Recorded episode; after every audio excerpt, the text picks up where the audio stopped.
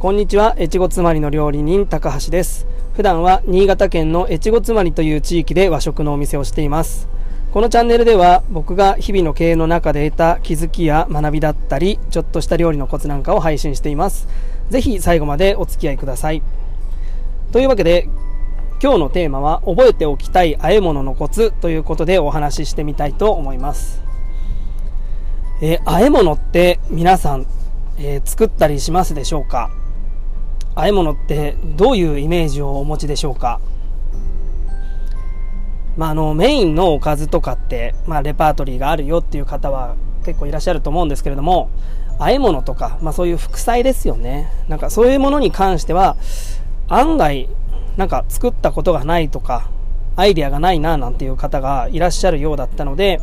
今日はですね是非和え物についてえー、覚えていただけたらなと思って、えー、ご紹介させていただきます。例えばですね和え物っていうとさっぱり系だとか、まあ、あとはおつまみになるような何、えー、て言うんでしょうね。ちょっとピリ辛だったりとか、まあ、そういうのがあったりですとかあとはまあお弁当のおかずだったり、まあ、栄養のある、えー、あえ衣っていうんですかね。まあそういうのがあるんですけれどもまあ、パッと思いつくだけででもですね、まあ、さっぱり系だったらおろしあえだとか梅あえだとか、まあ、あとは酢の物ですよね。とかまあそうですねからしあえとかまあそういうふうに思い浮かぶと思うんですけれどもえー、和え物ってですね実はすごく便利なんですよ。例えばですねメリットとしては和え物って素材を選ばないんですよね。素材を選ばないということは、えー、何でもいいということです。何でもいいということは、例えば季節感とかを非常に出しやすかったりするんですね。まあ、今だったら夏野菜、きゅうり、なす、オクラ、みょうが、ししとうとかね。なんかそういうのが献立の一品に出てきたら、ああ、なんか夏が来たねとか夏らしいねとかって皆さんパッとイメージしやすいですよね。だからそういったように、まあ、何でも和え物にできます。そしてそれでいて季節感が出しやすいと。でさらにですね、えー、材料の余った部分とか端材ですよね。そういった部分でも作れちゃったりします。まあそういう形で何て言うんでしょうね。汎用性が高いというか。で、それでいて、こう、おつまみやお弁当にもなりながら、お客さんにお出ししたりとかもできると。ということはですね、すごくお料理ができる人感が出せるのが、実は和え物だったりします。そんな感じでですね、まあ、覚えていただければ、お客さんが来た時に、何て言うんでしょうね、こう、気の利いたお惣菜、まあ、スッと出てきたら、あ、ここの奥さん、あこの彼女やるわねと、はい、一目置かれるんじゃないかなと思いますので、えー、ぜひ覚えてほしいなと思います。ああとですね時短になると思います。もう困った時あと一品何か足りないっていう時にですねささっとありものであえて小鉢でねポンと出てきたら素敵ですよね。まあ、ですので、まあ、和え物今日はぜひ覚えてください。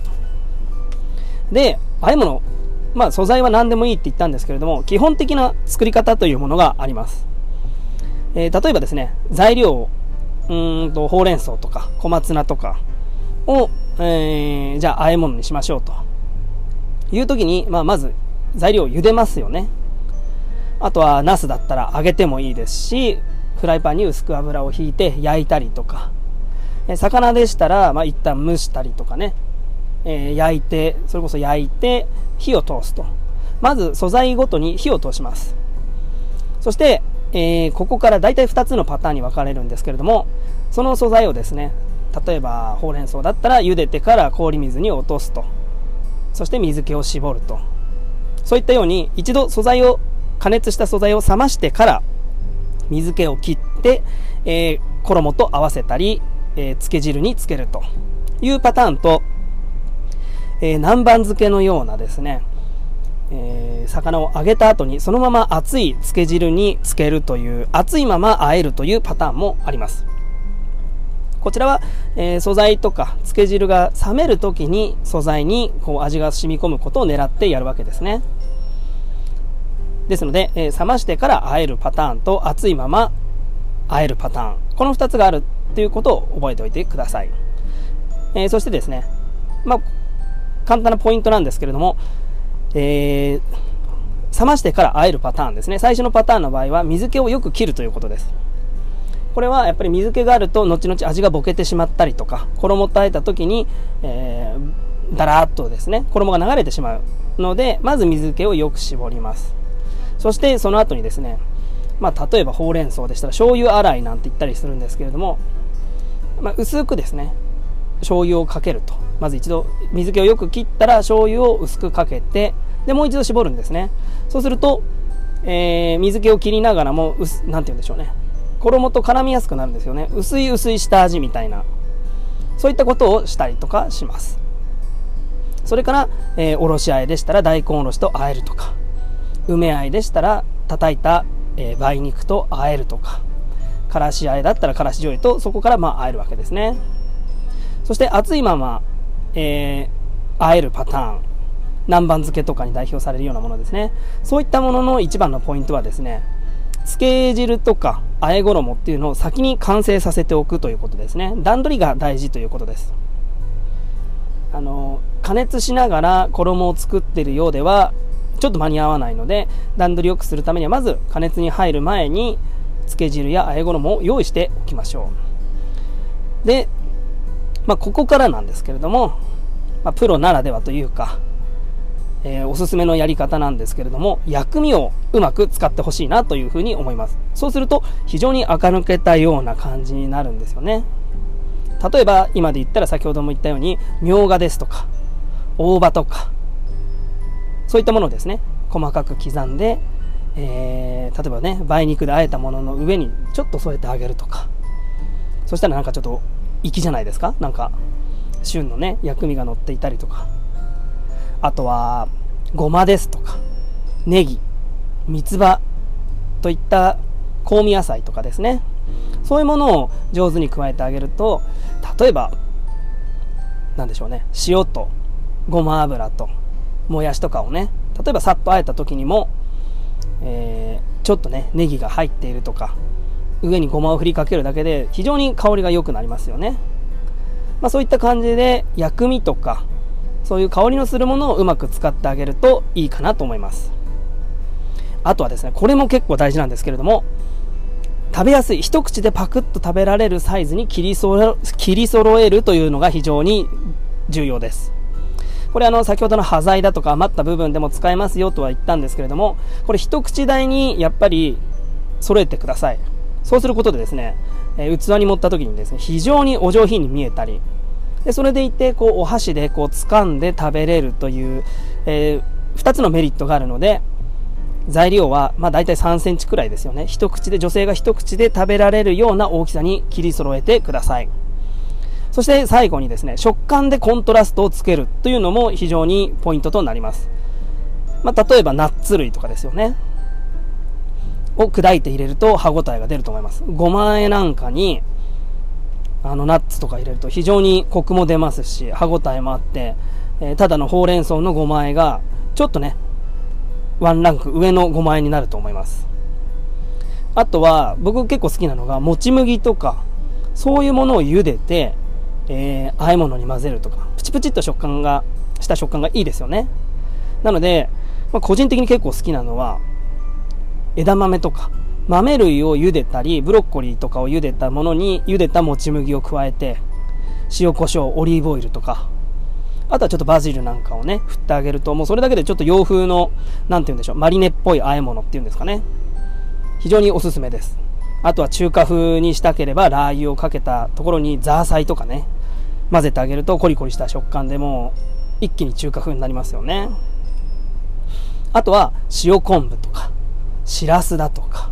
ひじきだとかね、えー、ちょっと素材にはないような黒い色、白い色なんかを混ぜてあげると非常にこう盛り盛り付けした時に見た目がこうキュッと締まってまたそれはかっこいい和え物になると思いますので、そういった食感ですとかね、彩りのコントラストをつけることを意識してあげてみてください。ただですね、まあこの、いかにも万能なこの和え物なんですけれども、一つだけ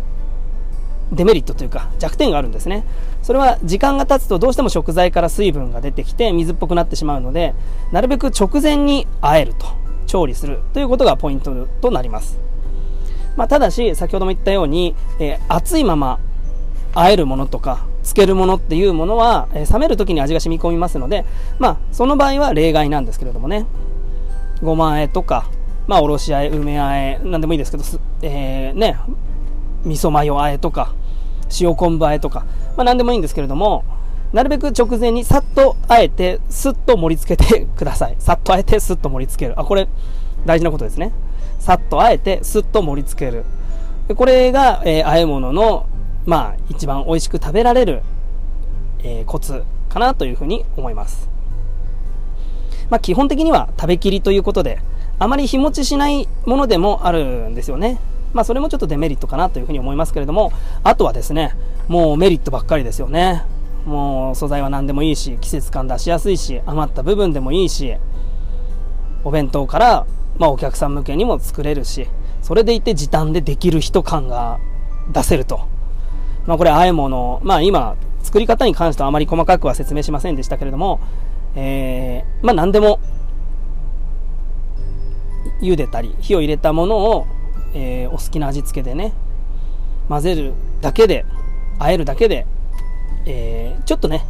気の利いた一品になると思いますので是非皆さんもチャレンジしてみてください。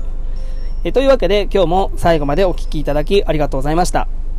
また次の放送でもお会いしましょう。高橋でした。